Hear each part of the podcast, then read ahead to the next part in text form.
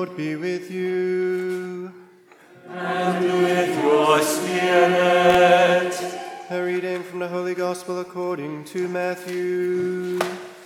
Glory to you, O Lord.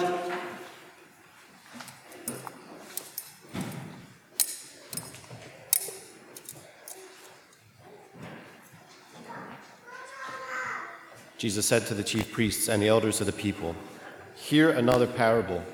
There was a landowner who planted a vineyard, put a hedge around it, dug a wine press in it, and built a tower. Then he leased it to tenants and went on a journey. When vintage time drew near, he sent his servants to the tenants to obtain his produce. But the tenants seized, seized the servants, and one they beat, another they killed, and a third they stoned. Again he sent other servants, more numerous than the first ones, but they treated them in the same way. Finally, he sent his son to them, thinking, They will respect my son. But when the tenants saw the son, they said to one another, This is the heir. Come, let us kill him and acquire his inheritance. They seized him, threw him out of the vineyard, and killed him. What will the owner of the vineyard do to those tenants when he comes? They answered him, He will put those wretched men to a wretched death and lease his vineyard to other tenants who will give him the produce at the proper times. Jesus said to them, Did you never read in the scriptures, the stone that the builders rejected has become the cornerstone? By the Lord has this been done, and it is wonderful in our eyes. Therefore I say to you, the kingdom of God will be taken away from you and given to a people that will produce its fruit. When the chief priests and the Pharisees heard his parables, they knew that he was speaking about them. And although they were attempting to arrest him, they feared the crowds, for they regarded him as a prophet. The Gospel of the Lord. Praise to you, Lord Jesus Christ.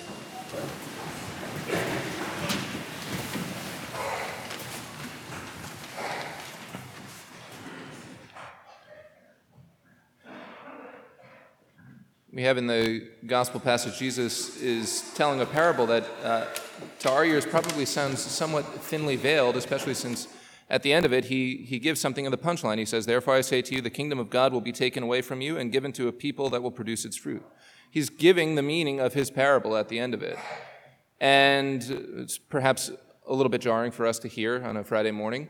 But of course, the story that Jesus is telling, he's, when he's talking about a vineyard, he's telling the story of Israel. He's telling the story of God uh, choosing Israel and, uh, and looking for them to bear fruit. This is a story that would have been familiar to anybody that was listening to Jesus at the time.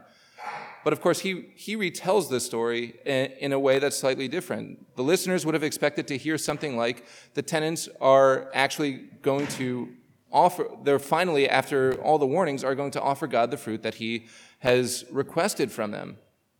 But instead, Jesus is saying, they're still not getting it.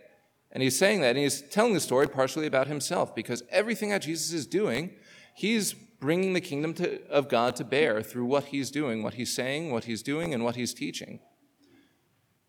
And the scribes and the Pharisees, the chief priests, all of them, hearing and seeing what Jesus is doing, insist, no, that can't be right. That doesn't seem like God. And so they are so insistent that they are in the right. They are so insistent that their way is right and that God has to follow their agenda rather than going the other, going the other way around and following what God is setting out for, for them to do. They insist that their way is right, and so they can't even see the living God at work in Jesus before their very eyes. And Jesus is saying there are consequences to that. Jesus is bringing the kingdom of God. If you're not on board, then you're going to lose the benefit of being the chosen people. You're going to lose the benefits that come from being in the kingdom of God because you've, you've refused to enter. You've refused to live up to your vocation. The vocation, which was always to bring the news of God to the rest of the world, the, the news of the Creator God that is bringing restoration to the world. Israel was supposed to do that, and they were supposed to do it by following the path that God marked out for them. But instead, the Israelites are, are focused on this path of violence. Instead of following Jesus in the way of peace, they insist on violence. And so they're insistent on their own way. and they're unable to hear and receive the message of charity above all things, a life of love, a life of self gift that Jesus is bringing to them. He's guiding them to, to live lives of self gift, of love, of love for neighbors, so that God can be, so that God's uh, that God's life can be reflected to the rest of the world. And, and this, is, this is the vocation that they're failing to live up to. Now, we, at the other end of Easter, 2,000 years later, we know that Jesus is calling each and every one of us here to be his holy ones, to be his chosen people. He's called each and every one of us by name. And that's why we're here. This is why we're here as a community, because we are the people that are summoned in love to Christ Jesus. But we hear the word love and we start to think uh, of these kind of weak, um, not really meaningful understandings of what love is. But the love that Jesus is talking about, the love uh, that he is encouraging us to live, the charity that he's encouraging us to live, is nothing other than what St. Paul talks about, where love is patient, it is kind, it is not jealous or boastful, it is not arrogant or rude, it does not insist on its own way. It does not rejoice in wrongdoing, but rejoices in the truth. It bears all things, believes all things, hopes all things, endures all things. This is the love that we're called to. This is the love that we, especially through Lent, are called to not insist on our own way. We tried our own way, it's not working. Trying our own way does not actually work. I've certainly experienced that, and that's part of the reason why we have this, this privilege of Lent, because we get the opportunity to turn back to Christ and see that, no, I've been trying to grasp my own way, and I've been ruining not only my own life, but the lives of all those around me. But if I try and follow the path that Jesus marks out for us, the path of the cross, the path of dying to ourselves, then, just maybe, we can experience the goodness of the kingdom of God.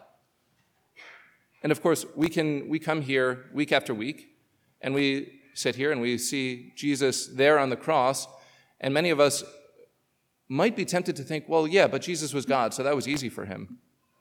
Do you think that was easy for Jesus?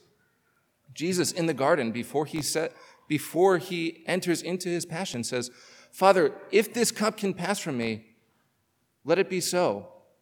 But not my will, but your will." Jesus shows us the way to of dying to self.